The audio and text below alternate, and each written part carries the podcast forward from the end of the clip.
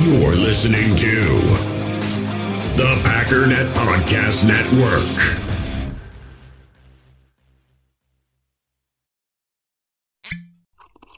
Ah, mmm. The first taste of rare bourbon you finally got your hands on. That's nice. At Caskers.com, we make this experience easy. Caskers is a one stop spirit curator with an impressive selection of exclusive, sought after, rare, and household names in the realm of premium spirits and champagne. Discover the top flavors of the year now by going to Caskers.com and using code WELCOME10 for $10 off your first purchase. Get $10 off your first purchase with code WELCOME10 at Caskers.com.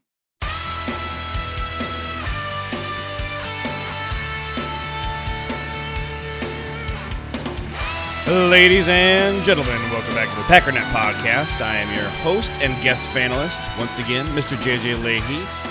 Check us out online, packernet.com. Find me on Twitter at JJ Lahey. Yeah, still sticking with the Ryan Schlipp intro. Hey, thanks for tuning back in. Hope you enjoyed the last time I was on here. Obviously, we did not draft any of the three players that I did a deep dive on last time, but you know, I will defer to the Packers. They are better evaluators of talent than I am, and they did not uh, feel like taking him in the fifth round, which is when they would have had to. He went pretty early in the sixth round. They took Kylin Hill with their seventh round pick. I'm not the biggest fan in the world of Kylin Hill and his skill set, uh, but you know we'll see what he can turn into. See if he can be a special teams contributor to start out. And uh, if he can work on those pass blocking skills, maybe he can earn some snaps on offense as well and be our running back number three. Alrighty, so today has not been the greatest day. Been on the road for a week. Went to a wedding. It was pretty nice. And uh, just was really looking forward to getting home and seeing the family again. And came home to all kinds of just life problems to navigate and needed to run a errand into town and the transmission blew out of my car. So we're down to zero cars. So my sister came over and dropped off a vehicle that we can use for a couple days. Super nice of her, especially this late at night. Really appreciate it. So I get a message from Ryan asking if I want to take the podcast for today. And I said, you know what? Actually, I do. I could use the distraction. So uh, we're going to dig into a bunch of questions. I sent out a tweet and uh, posted in the Packernet Facebook group so that we could uh, kind of get some questions rolling. And uh, I'm looking forward to this. I think we got some good questions submitted. But I figured I'd give you a little bit of preface there so that if my train of thought seems a little bit hard to follow or what have you, you know, I feel like uh, openness and honesty is always the best policy. So let's go ahead and jump into this. First off, let's take a look at the Jordan Love article written by Ty Dunne that uh, Ryan said we were going to get into today. If you didn't listen to the podcast yesterday, Ryan started to get into this and he was just talking about the Aaron Rodgers part. Uh, you know, is an interview with one of the current Packers players who is talking about Rodgers and talking about how he's got this evil criminal mastermind plan to expose the Packers, yada yada. I'd like to just throw my two cents out there. I kind of want to know what player this is and trade them as well. Uh, I don't I don't like how this guy is talking. What a toxic attitude to have here. Ugh. Um, I got my suspicion. I mean, it's kind of not hard to deduce who this would be, but uh, you know, I, I if I'm Brian Gutekunst, I'm probably have heard about this article, and you know, it says current Packers player. It says that uh, he has to remain anonymous because the Packers still employ him. This dude is gone. If I'm Gutekunst, actually sounds like we have a number of guys in that locker room who kind of need to go. I don't have names, but I mean, unless these articles are completely fictional, there's at least a small sort of circle of, you know, I mean, I mean, th- th- there's some toxic things that uh, they're saying about Packers leadership. I just I don't see the benefit in keeping guys like that around, even if they are really really good. I mean, this you know this kind of stuff spreads. We saw that in the last bit there of Mike McCarthy's leadership in Green Bay in 2018. Gutekunst kind of cleaned house on a bunch of personalities that were not benefiting what was going on in the locker room. And I would say, you know, whether this is new people or or people who didn't get cleaned out back then or people who have soured since then, you know, uh, look, one bad apple can spoil the bunch. I'm not interested in risking the rest of the team morale and their chemistry together and everything that Matt LaFleur has worked so hard to build so that a clique of high schooly, petty, snarky, mean spirited friends can continue to infect the locker room. No, thank you. I'm whoever this guy is. He's gone if I'm Goody, and uh, probably a couple other guys who are part of that same little circle who I would be shipping off as well. But I don't know. We'll see. I had to throw that out there because it's been bugging me all day. So let's dig into the Jordan Love section of this article that is titled Let the Jordan Love Era Begin in Green Bay. The mystery, writes Ty Dunne, is a 22 year old quarterback who nobody knows anything about. Life after Rodgers doesn't have to be nearly as scary, as apocalyptic as everyone's making it seem right now. He points out that Aaron Rodgers' first season, the team went 6 and 10. Two years later, of course, they won a Super Bowl. That is a significant step back for the team that was just in the NFC Championship game two years in a row, 13 and 3, just had an MVP quarterback. No question about it. Here's some of the quotes that uh, Ty Dunne has collected. So this would be Steve Calhoun, his private quarterback coach. He has an elite arm. He can throw the ball better than most people on the planet. That is something we've always known to be true. He always had a beautiful big arm. Uh, at Utah State, uh, no question, he was, you know, had uh, that sort of Aaron Rodgers, Pat Mahomes ability to throw the ball anywhere from any angle, off balance. So this was never in debate, you know, among people who actually watched his tape, actually saw what mistakes he was making. You can't coach a big arm. You can't really coach accuracy. Accuracy is probably one of the biggest things that I'm uncompromising on when it comes to evaluating quarterback prospects. Love is extremely accurate. This, these are reasons to be excited about him. Obviously, he had a massive number of interceptions in 2019. Uh, that was decision making, not accuracy. He made some really boneheaded decisions, and the quotes that are in this article kind of back up that idea that you know he has the physical traits, he has the arm, and what is needed is development of his mindset. You know, his decision making, his vision.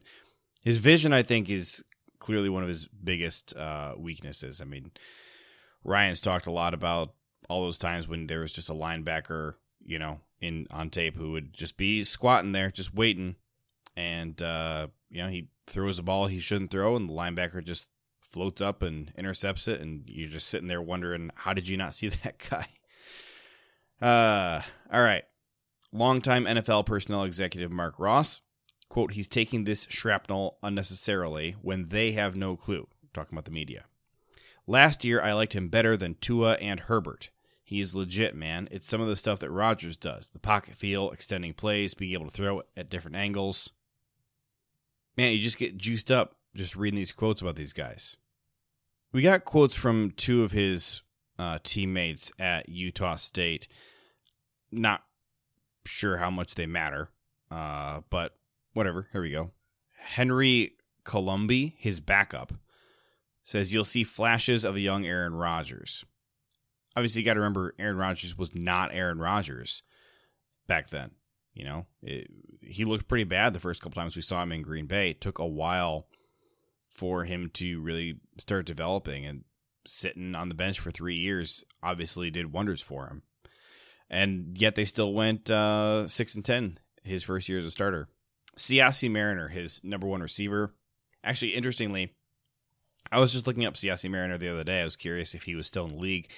He went undrafted, uh, and then I guess, spent some time on a couple different practice squads. Um, the Raiders were the last one I could find, and looks like he never got another chance. I I was looking him up because I was really interested to see, like, you know, I just wonder, like, if Love was the starter, would Mariner be a guy that we'd want to bring in because of his uh, connection with Love? And the answer is a firm no. He's not even in the league. He's nobody even wants him on their practice squad. So, oh well.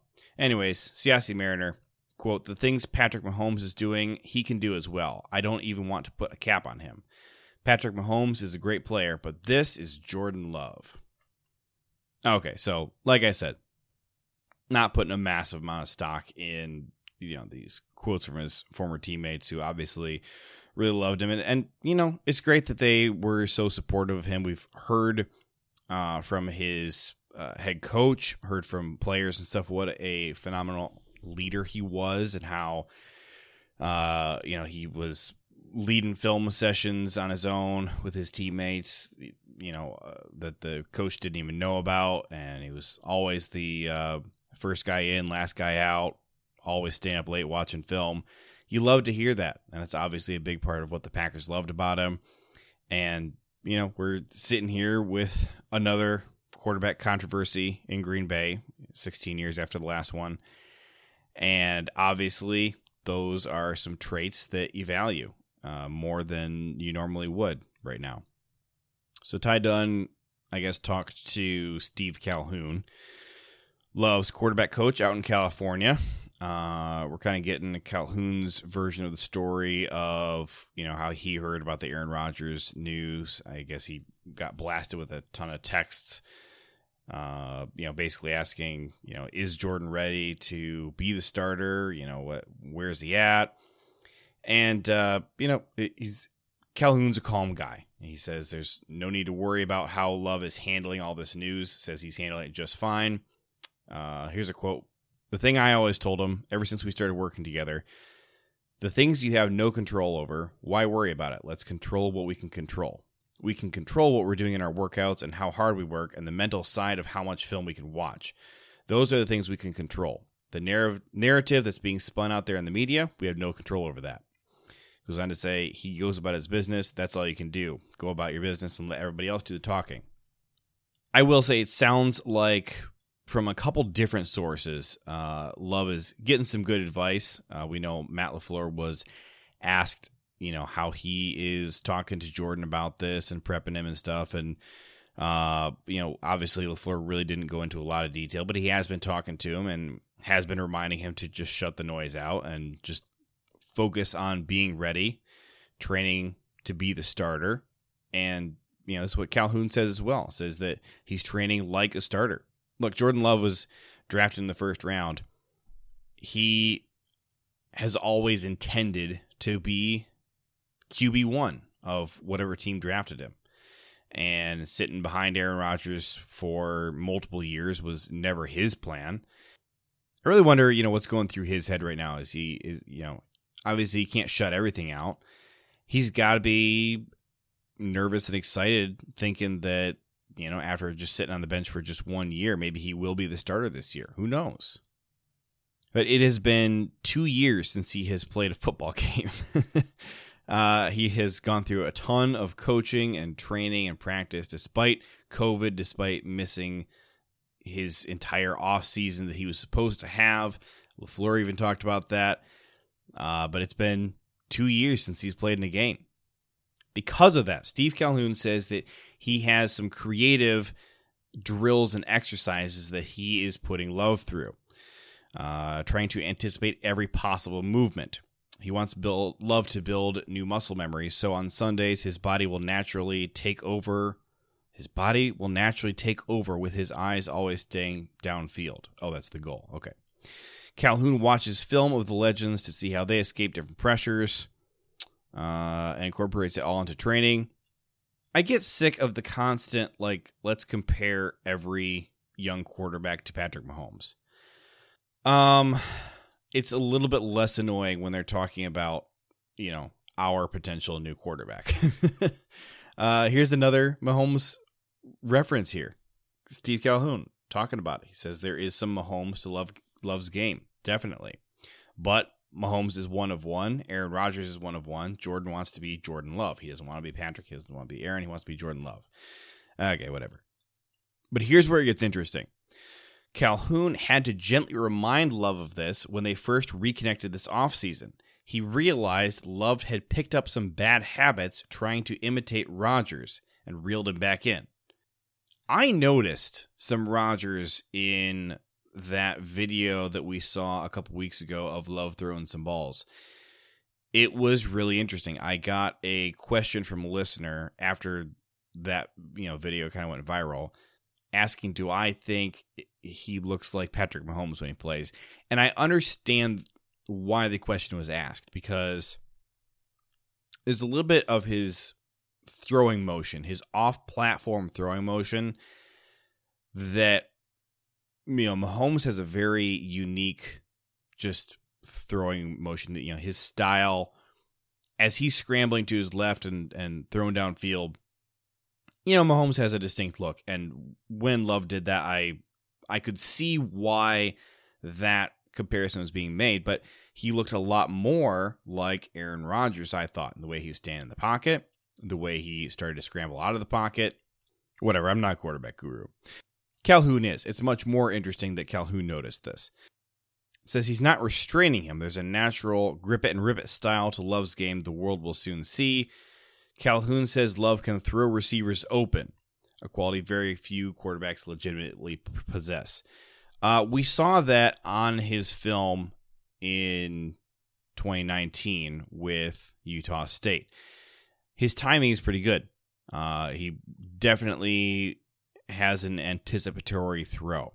Guys aren't quite open yet. He throws the ball. By the time the ball gets there, they are open. That is kind of cool.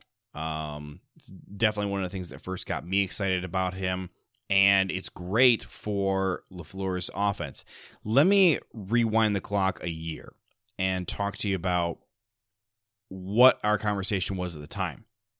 At that point, it was can Aaron Rodgers get on board with the offense and stop sabotaging the offense? Do you remember that? Rodgers sabotaged LaFleur's offense all the time. And it was probably unintentional but there were a lot of times when there were guys schemed open. And it was usually, you know, it wasn't even just that it was like guys he didn't trust, although that was it sometimes. But, you know, Jimmy Graham would be open. Davante would get open sometimes. They were schemed open, and Rodgers would not take that, you know, six, seven yard gain down the middle that he was supposed to. He'd hold on to the ball, keep looking downfield, waiting for that big chunk play to open up. And that was something we talked about ad nauseum last offseason. Can Rodgers get on board with a new offense? Because if he can, he could have an MVP season. We could have the best offense in the league. That was one of the reasons why Jordan Love throwing in rhythm, throwing on time, throwing when the play called for it was so exciting. You know, it was a big honestly, that was something we talked about a lot at that point is maybe the Packers are ready to move on from Rodgers because he is not playing the offense the way it's supposed to be played. And LaFleur needs to have an option and say, look, would love to have you doing this because our offense should be better with a Hall of Fame quarterback running it. But what's more important is somebody who's actually going to do what they're told and throw when they're supposed to and play the play that has been called instead of trying to sabotage. And there were a bunch of times where Rodgers is holding on to the ball too long. He won't take the the scheduled throw. Keeps waiting for something to develop downfield. It never does. He throws the ball away or, you know, runs out of bounds for like a yard. That was a massive theme in 2019. And obviously, fortunately, that was not the case in 2020. And the offense ran like a beautiful, well oiled machine.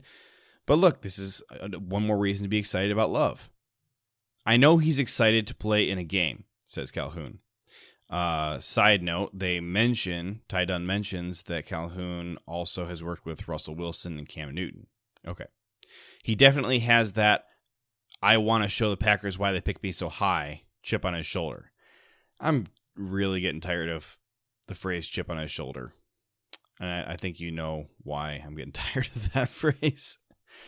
Uh, I don't like Aaron's chip on his shoulder. I like, I don't know. See, Tom Brady's chip on his shoulder is like, hey, I'm gonna go win a Super Bowl, and Aaron's is like, I'm gonna cut you out of my life and mail back the Christmas presents you sent me. That's what drives him to keep working extremely hard out here with me, and he's looking forward to that opportunity. Moving on from Mr. Calhoun, Mark Ross, former NFL executive who now I guess works for NFL Network. He spent some time talking about Love's 2018 season and his 2019 season. Obviously, the 2018 season looked better statistically in like every category. However, it's the 2019 season Ross points to as proof when Love lost four offensive linemen, his starting running back, his starting tight end, and top three receivers. Man, I knew he lost a lot of guys and had a whole new coaching staff, but golly, that's a lot. I mean, okay, lost four offensive linemen. Let's just let's just do this exercise with Rodgers here.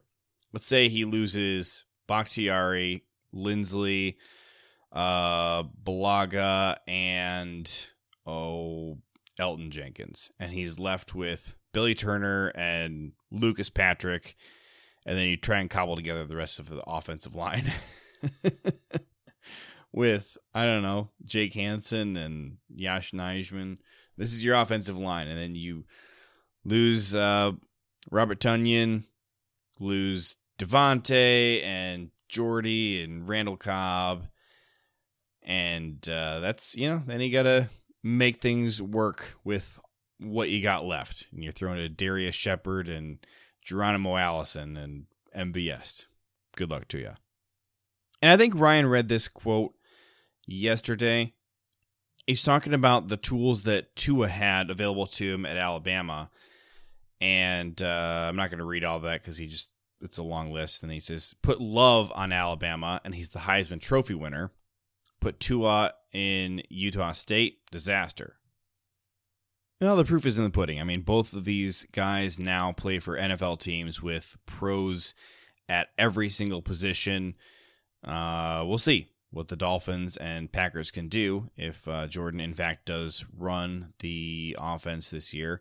I think Tua's rookie year was kind of disappointing in some ways, but obviously Brian Flores and the rest of the coaches there are trusting him completely to run the team now. I mean, they shipped off um, Fitzpatrick, so most of the rest of this article is a bunch of Rodgers bashing.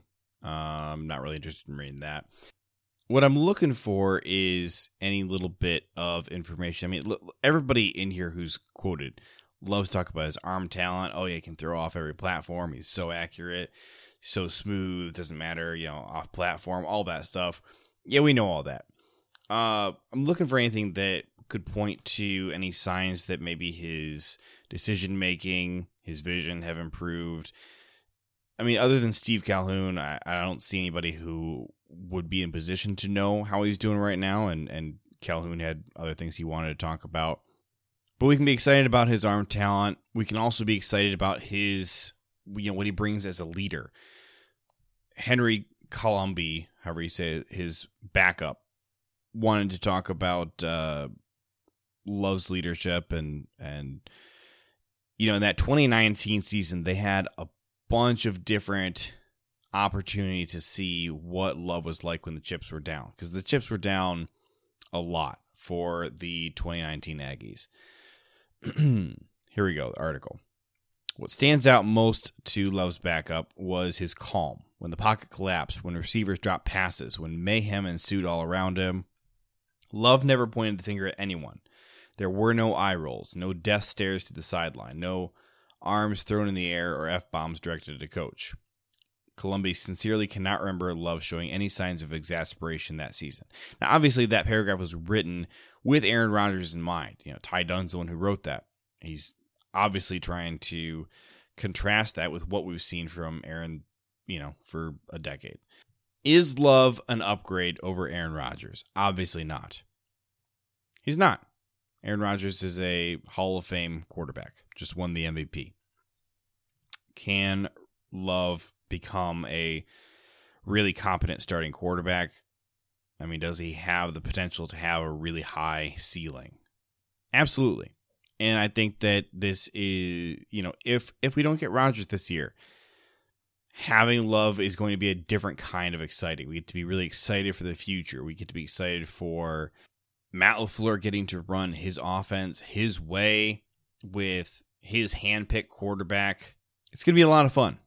We'll see if that's what ends up happening. I, I think there's a decent chance that's what happens. But uh, thanks to Ty Dunne. Get to hear uh, from Love's quarterback coach exactly what's going on there. And uh, nice to get that perspective. Let's go ahead and take an ad break, and I'll be right back.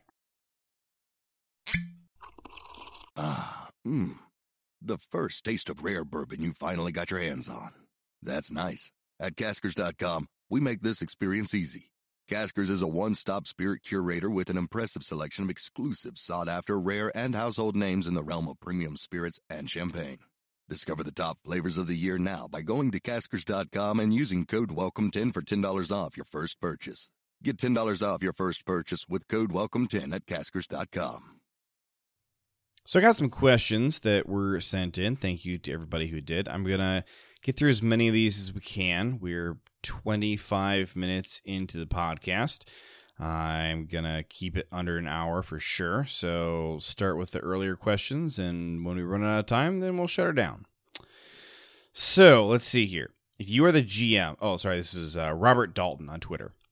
If you are the GM and you have decided to possibly trade Rodgers, what is the deal Denver could offer you to get you to pull the trigger?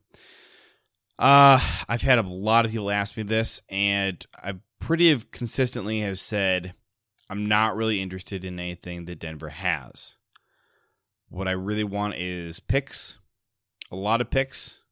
I want at least three first round picks, and we got an issue here, which is that you know, it's not that the Broncos have no talent on the roster. But I mean, who can we pay? You know, if you trade a player to us, who can we pay? We are currently $33 million over the salary cap for next year. For this year, uh, Ken Ingalls is estimating we need to free up close to $9 million because uh, we got to sign our draft class. We have uh, a couple other things that we got to pay for. Dean Lowry looks like he's probably going bye bye, I would guess. Definitely a lot of people out there who would disagree with me on that.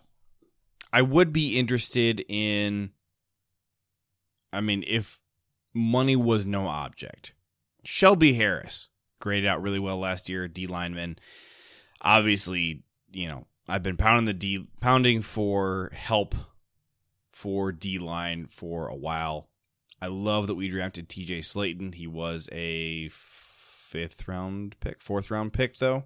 So, I mean, you could go the defensive back route. You know, they just drafted uh, Patrick Surtain. They got Bryce Callahan. They got Justin Simmons, who's decent. They got some decent defensive players. Offensively, I've heard Courtland, Courtland Sutton thrown around. Uh, sure, I guess. Jerry Jeudy, meh. Drew Lock or Teddy Bridgewater? No, thank you. I think it's going to have to be probably Courtland Sutton or Patrick Surtain for me. But I mean, you know, we just drafted Eric Stokes, so obviously Surtain is better than Stokes um, right now. You know, we had to see how they develop in the league, how they get coached up. But uh, I mean, Surtain over Stokes is a no-brainer, and you know, not going to complain about having multiple great cornerbacks. You know, just get rid of Kevin King, get rid of Josh Jackson. But I think I think from the Broncos, I'm going to need a minimum of three firsts in order to be interested. Because I just you know from from the player aspect, you got to think it's not just who are we getting from them because we got to pay them too. So you're going to have to move on from some of our guys. And just a reminder, you know, we don't have guys that we can cut who you don't love, with the exception of Preston Smith. And I don't need to get into it right now because we've talked about it all off season. Uh, but his contract doesn't free up a ton for a while because you know, it's already been paid out. This is uh, just cap hit where it's not money. So I don't know. Moving on from Aaron Rodgers, if you see if you do a post June one, you free up twenty two million dollars. That is not a lot of money. It's not. When you look at where we're at, we need to free up at least ten million, anyways, even if we're keeping Rodgers, and we're thirty three million over next year. I just I'm not super geeked out about you know doing a trade with the Broncos for some of their players that I'm not super thrilled about. I, I don't want Jerry Jeudy. I don't want Drew Lock. And you're talking about we got to pay those guys. We got to cut somebody of our own. And you don't free up that kind of money by cutting Dean Lowry. You do it by cutting Za'Darius Smith. So, I mean, seriously, that's what we're talking about. We're talking about moving on from probably Za'Darius. Uh, you, you don't get where you need to be just with moving on from Preston and Dean Lowry. You do it by moving on from Za'Darius. So, or Kenny. You know, do you want to move on from, from one of those guys? Because that's what it's going to take to bring in, you know, guys from other teams, and you know they're they're not just paid for just because uh, we gave up Aaron Rodgers for them. No, they still count against the cap. Which Packard pick do you think could make a surprise impact? Question from Jill DuPont, again on Twitter. I'm going to go with Royce Newman because you specifically said could make a surprise impact. Royce Newman, uh, I don't think most people are expecting to be a starter, but I think that he could be, and I think everybody would be surprised if he is. Uh, Newman and Billy Turner, I'm kind of lumping together as you know, they could play right guard, could play right tackle. Yeah, I think it depends on probably who's better at right tackle. Probably gets that job because it's more important to just find the best right tackle as opposed to, yeah, but you know, Royce is better as a tackle than he is as guard, but Billy is a better tackle. No, Billy wins that job. Tackle's more important. So for surprise impact, I'm going Royce Newman. For surefire impact, Josh Myers is the starting center. That's, I mean, almost certainly a guarantee. Maybe you kick Elgton into center, in which case Josh Myers is what, like the left guard. But Josh Myers started every single snap in his college career at center. But uh, yeah, Royce Newman is the is my my guy for uh, surprise impact. Love TJ Slaton, obviously, but I think he's going to need some time to develop. He's kind of all physical freak and a little bit lacking in the finesse, but we got a great D line coach who's going to do some good work with him, and I'm excited to see what he can become. And, uh, you know, he and Kingsley and Kenny Clark can figure out how to lock up that interior and I'm honestly super excited for our defense this year. I think I think we're gonna have a lights out defense, which is why it kind of sucks that uh, Rodgers wants out right now. Andy Beadle on Twitter. If you could add any historic Packers in their prime to our current roster, who would it be? Uh, got a couple answers. I mean, the obvious one here probably would have to be Bart Starr for me. Just because, you know, I'm sick of quarterback drama, and we never had quarterback drama with Bart Starr. He was like I, I feel like you know he's what the Packers have been chasing for forever. You know they they love the elite top level talent, but you look at the kind of guys that they constantly try and bring in to the locker room, and it's just good dudes like Bart Starr. But I mean, it's a different league. Bart Starr would not be able to compete. But you know who could would be Reggie White. Let's bring in Reggie White. Let's bring in prime Nick Collins and uh, let's bring in Charles Woodson. So that's pretty easy for me. I think all three of those guys would still be very effective in today's NFL. You don't have to. I mean, obviously, you know, you look back at like Don Hutson and, and how effective would he be today? Eh, he would not be, you know, the the alien, the physical freak that he was back then. But I think uh, Nick Collins and Charles Woodson and Reggie White, I think they they could all still be uh, at or near the, the top of their game in today's league. MVS Fan Club on Twitter wants to know outside of Adams, let's hear your thoughts on MVS and the rest of the receiver corps. Gosh, I'm so surprised that Mr. MVS Fan Club wants to hear my thoughts on MVS. Uh, I like MVS. Uh, there's a little bit of a debate going on on Twitter tonight uh, about MVS. I think Matt Schneidman is the one who kind of brought it up and was pumping up MVS as like, you know, evidence for why the Packers actually do have great wide receivers. I think the the question that came up was, you know, what the Packers don't draft first round wide receivers these days. Not that they ever have. They've done it like four times in their franchise history. And Matt Schneidman is talking about, yeah, you don't you don't need to draft in the first round to hit on a good wide receiver and and uh, somebody goes, well, why haven't they done it in the last few years? And he goes, you don't think MVS is a good wide receiver? I like MVS. I would not bring him up in an argument as proof of why the Packers have great wide receivers. But let's take stock of our wide receiver situation. MVS was our wide receiver two last year.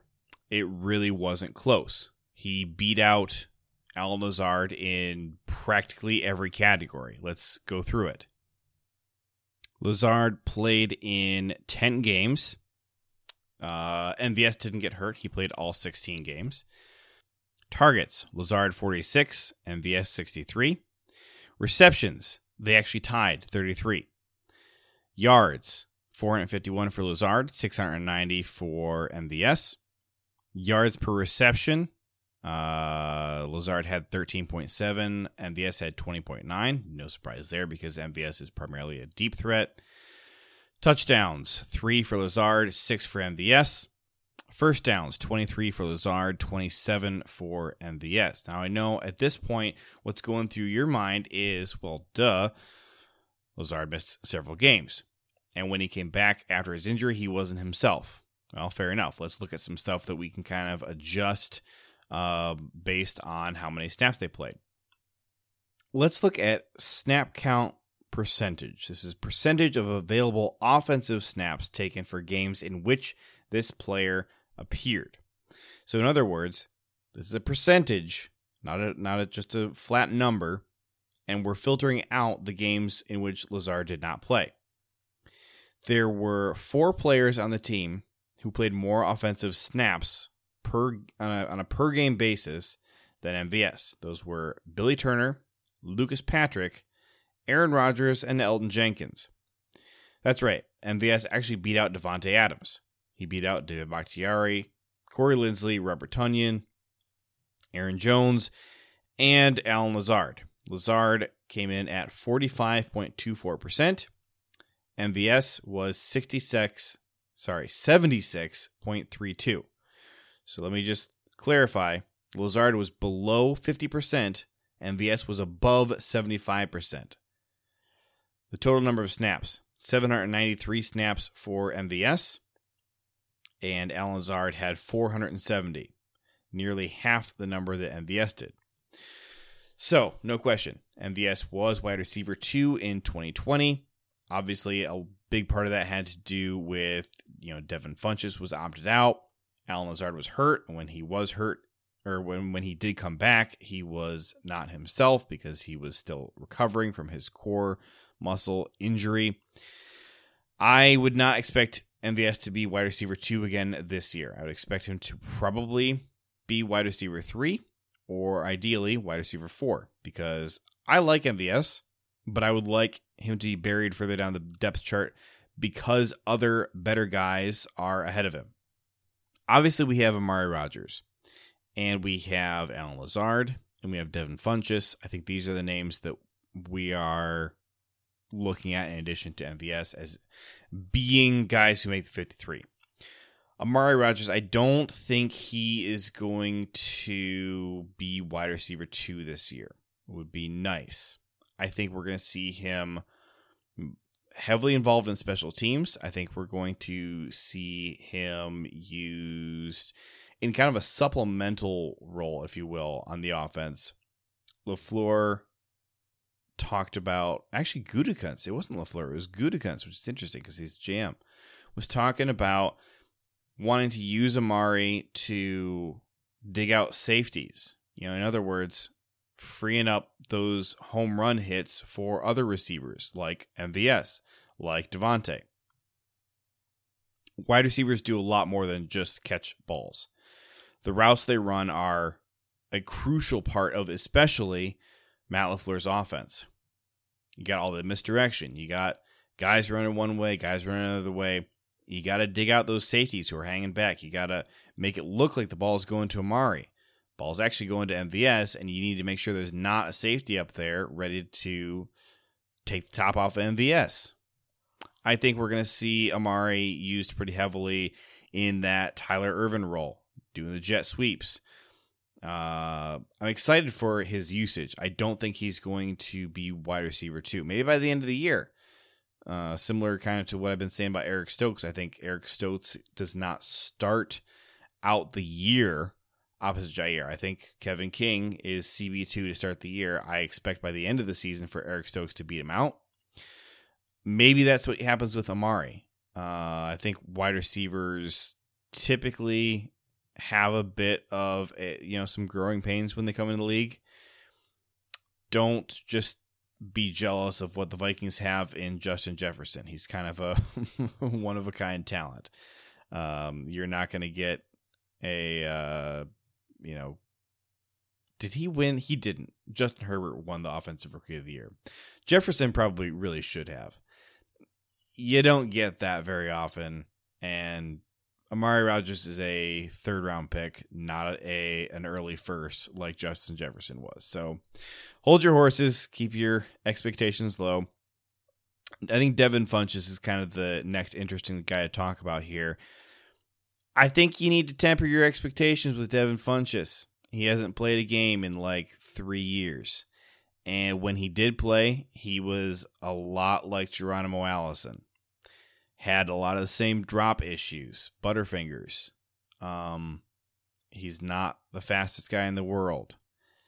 He's young. That's the interesting thing about him. Devin Funchess, young guy.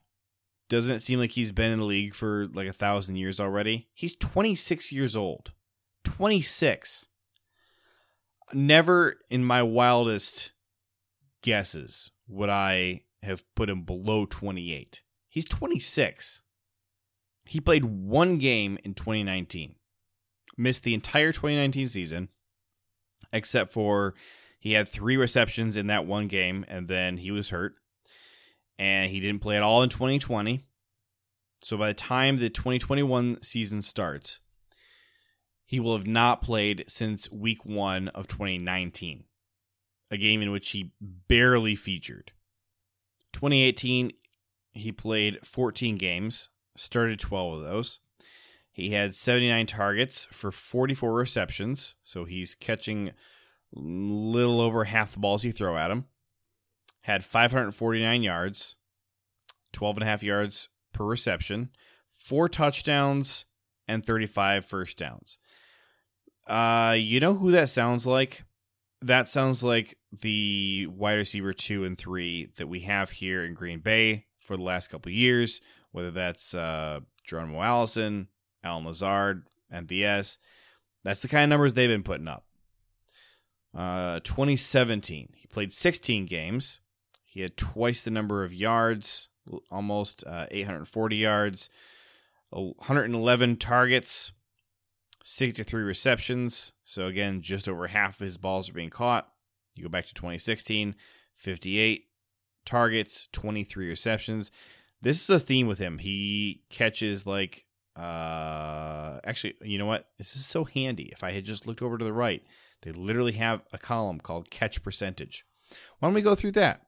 2019 when he played all of like 8 snaps. Uh he had a 60.0% catch percentage. Well done. I'm, you know, those those 8 snaps you played were fabulous. Going backwards, 2018, 55.7% catch percentage, 56.8 in 2017, 30 point or 39.7 in 2016, 49.2% in 2015. Out of curiosity, let's compare that to Al Lazard. He had a 71.7% catch percentage in 2020. 67.3% in 2019. That was his lowest year ever. He had uh, one reception in 2018. not counting that. as impressive as 100% catch percentage is, I'm, I'm not counting that. So just to remind you, Devin Funchess, 55.7, 56.8, 39.7, 49.2. Let's look at MVS. 52.4, 46.4, 52.1. Those are his catch percentages. So you're looking at basically another guy with the number of caught balls as MVS. Technically less caught balls than Geronimo Allison. I mean, that's the first thing you think about is all the all the drops and fumbles that Geronimo had. He had a higher catch percentage every single year than Funchess did. I'm not high on the odds of Funchess making the team this year, to be honest with you.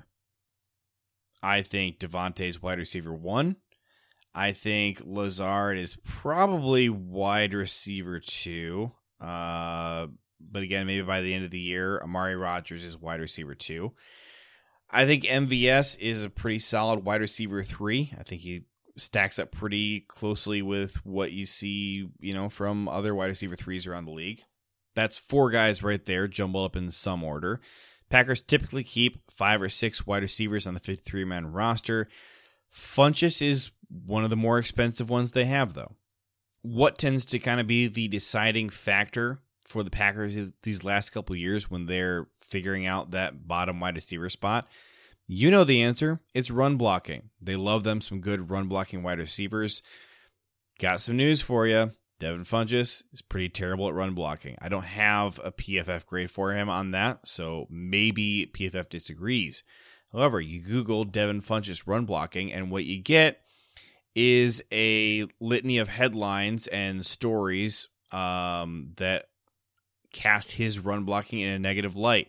In fact, uh, the, there's a um, article here about the the Panthers and uh, a game where they could have won, but Funchess gave up a pretty uh, big hit on McCaffrey and uh, was kind of called out in this article for the poor attempt that he made to block for McCaffrey. So I don't know. I, would kind of be surprised if Funchess makes the roster. Maybe he does, uh, but you know, there, there's certainly uh, some Funchess supporters out there, and he's a nice guy. But uh, you know, in terms of getting on the roster, I, I, I just I think he doesn't offer a ton. He he's had some games, you know, where he really went off, including one against the Packers years ago. So we'll see. So, anyways, we gotta take a break, and I'll be right back. Which position group will be the most competitive in camp? Which one should we keep an eye on? So the position group we should keep an eye on obviously is going to be quarterback. I don't need to tell you that. We're going to skip right past that one and I'm going to say corner is obviously a really fascinating one because I think a lot of fans are expecting Eric Stokes to beat out uh, Kevin King. I talked about this a few minutes ago. Probably should have saved it for this question, but now you know my thoughts on that. But it's possible. You know, in the NFL, you aren't just even first round picks aren't just handed the, any job. You earn the job by beating out the guy ahead of you. Stokes, I think, has the potential to be a much better player than Kevin King, but right now, King has a massive advantage, massive head start on Stokes in terms of understanding his job, understanding the defense. Yes, we have a new defensive coordinator. Yes, then things are going to change yes, Kevin King knows more about what we're doing than um, than Eric Stokes does. There was a, a big group of folks last year who really wanted Josh Jackson to be starting over Kevin King, and it was pretty simple. The Packers trusted Kevin a lot more than they trusted Josh Jackson. Josh could not get on the field. And it's not really any mystery. The Packers have demonstrated over and over again and I think a lot of teams do this, they would rather have you do the right job, do the job that we told you to do poorly, as opposed to not do what we told you to and, and go off half cocked and do your own thing. That's a, a big part of why you got some more questionable veterans who are starting over uh, rookies that you as a fan feel are more talented. I think that's going to be the case with Eric Stokes, and I don't mind him taking some time to develop and really be the, become the best version of himself that he can be. And you know, as much as you may not like that idea, we've had Kevin King as our CB2 for years, and it has not been a problem. I mean, obviously, you can point to specific examples where it was a problem, but on a game to game basis, he does fine as a CB2. Uh, he's not a great CB2. He's a below average, but I think you're going to get uh, better results from having Kevin King there than you will from having a rookie cornerback out there who's not ready to play. I got a multi part question here from Brian. Uh, I think I'm only going to tackle the first two questions in here, Brian, because I'm running out of time. And uh, also, it's 2 a.m. as I'm recording this. Uh, question one Steak, rare, mid rare? I'm a rare guy myself. Yeah, I got to agree with you. Uh, rare for sure. Uh, I actually, this past week, I was out of town for this wedding and ended up having three steaks three days in a row. Unfortunately, you know, we started out with the best one first and then went backwards in quality um, over the uh, next two days. But the, the first steak steak that I had was uh, just absolutely beautiful, melt in your mouth. Yeah, rare for me for sure. And uh, I was talking to my wife about this. I don't grill steaks. Maybe some of you do. I I know a couple restaurants that do. I'm not a fan of grilled steaks. I have a nice cast iron skillet, put some avocado oil in there or some other oil that has a really high burn point because you don't want that smoke. Get it nice and hot. Get your steak. I like a New York strip. Some of you like a, good ribeye. I'm down for ribeye. I'm not a big fan of a fillet, but whatever. Get it in that hot, hot pan and uh, you don't need any A1 or anything. Just a little bit of salt, you're good to go. Massive fan of that, and, and definitely rare. And then the second question was about football, and I sort of answered it in the last one, but um, you reminded me of another guy I got to talk about. Do EQ and Funchess make the roster? Forgot to talk about EQ. I think it's extremely unlikely that they both make the roster. I think it's kind of one or the other. I would probably guess Funchess makes the roster over EQ. EQ was what a sixth round pick. I just I I like him. I think drafting Aaron uh, Amari Rogers was kind of the death knell for EQ. I mean, Amari is kind of everything EQ was probably supposed to be. I mean, the, the, obviously the biggest difference between the two is physically they're very different guys. EQ is huge, really tall, really fast. Uh, but we got MVS, and you don't need MVS and EQ uh, when you're already probably looking for guys to get rid of. I think Funchess probably fills a, different role.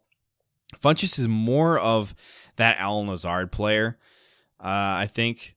So I don't know. I, I Funchess' experience and the production that he's been able to uh, put into his stat line over the years probably beats EQ hollow in every possible way. I'll go ahead and tackle the third party question. Uh, assuming Rodgers is the quarterback and they bring in a veteran, do we carry three quarterbacks in the roster each week, make Love inactive each week again, or put the veteran on the practice squad? Uh, number one, do we we, we carry three quarterbacks in the roster each week. Uh, I don't think there's any any question about that. But if Rodgers is the quarterback, I don't think that QB three is a veteran. I think QB three is a rookie in that case. I think that uh, you know we. All right, let's just look, take a look at the veteran quarterbacks, just for the sake of the argument. they're not good. I I talked about this a couple times this week already. Just not, I guess, on this show. So here we go. Available in 2021. Ugh, this list is just pathetic. I don't want any of these guys. So number one, we have Alex Smith. No, he retired. He's done. Jeff Driskel. If you have never watched Jeff Driskel play, then you can be forgiven for putting him on this list. Otherwise, stop. RG3, he's available. I, I think that uh, this would be probably my guy. RG3, uh, if you don't remember, Matt LaFleur was his quarterback coach, his mentor, his rookie season. RG3 and Kirk Cousins were on the roster together. They were rookies. Uh, Matt LaFleur coached them up. I think he turned him into pretty darn good quarterbacks. I think after they were no longer playing under Matt LaFleur, I would say that the course of their career wasn't the best. You can find a similar parallel to that again with Jared Goff. You also got Matt Barkley and Josh McCown. Josh McCown, I mean, he's kind of become a fan favorite in the last couple of years because you know it's a really cool story. But he's 42. He looked pretty bad last year. Um, I don't know. He's 42. Do I need to say more? Jameis Winston pops up on every single one of these lists, and I don't really understand what's going on with him because when you Google Jameis Winston, you find all these articles about him agreeing to a new contract with the Saints. And yet he's on every single one of these. I mean, I'm looking at Spotrac here. They have it sorted, uh, all available free agent quarterbacks. There's nobody on this list that you would not expect to see here except for Jameis Winston. When I checked out his contract specifically, they mentioned that his contract automatically voids next year, but it looks like he's under contract for this year. So I don't know. I know they were doing a lot of goofy stuff with um, void years and all that. I don't know. We'll see. If Jameis is available, he's the the clear number one. I mean, the the guy has what it takes to be a starter in the NFL. Uh, you know, hopefully Matt LaFleur's safer offense uh, results in a lot less interceptions than uh, Bruce Arians, you know, bold and wild offense does, but whatever. You got Brian Hoyer. He's pretty bad. Blake Bortles, no. Brett Hundley, yeah, let's do that. Yeah, why not?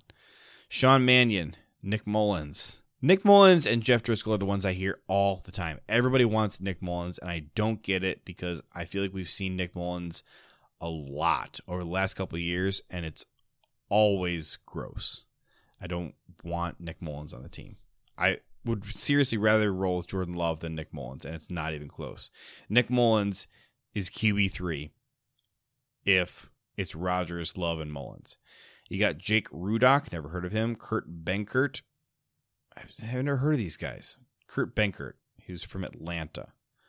He's 26 years old. Joe Webb, I've at least heard of him. Jacob Dolegala, again, never heard of this guy. I guess he was a New England quarterback. Jeez, they had like five quarterbacks last year, New England did. Jeez. All right, running out of time here.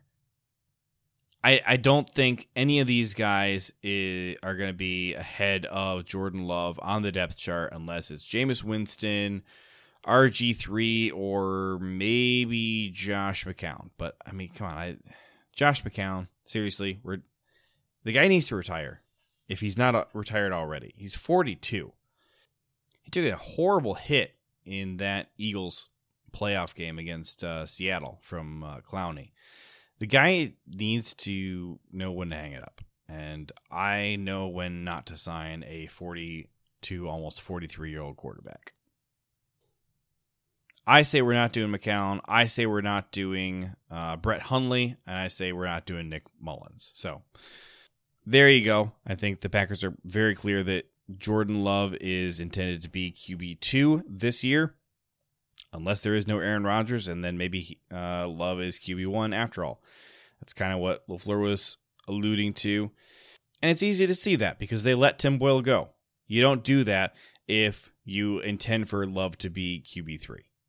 So there were a bunch of other fabulous questions. Uh, looks like the questions in the Facebook group kind of started pouring in a lot later than the ones on Twitter. So um, kind of bummed I didn't get to hit in any of those, but it looks like most of these are not time sensitive ones. So we can get to these the next time I'm on here.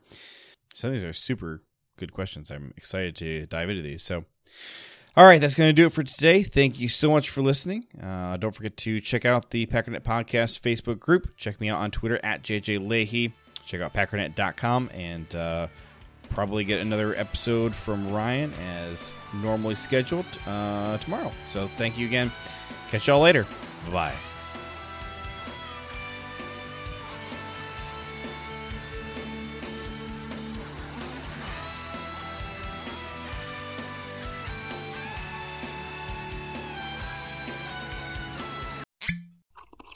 Ah, mmm. The first taste of rare bourbon you finally got your hands on. That's nice. At Caskers.com, we make this experience easy.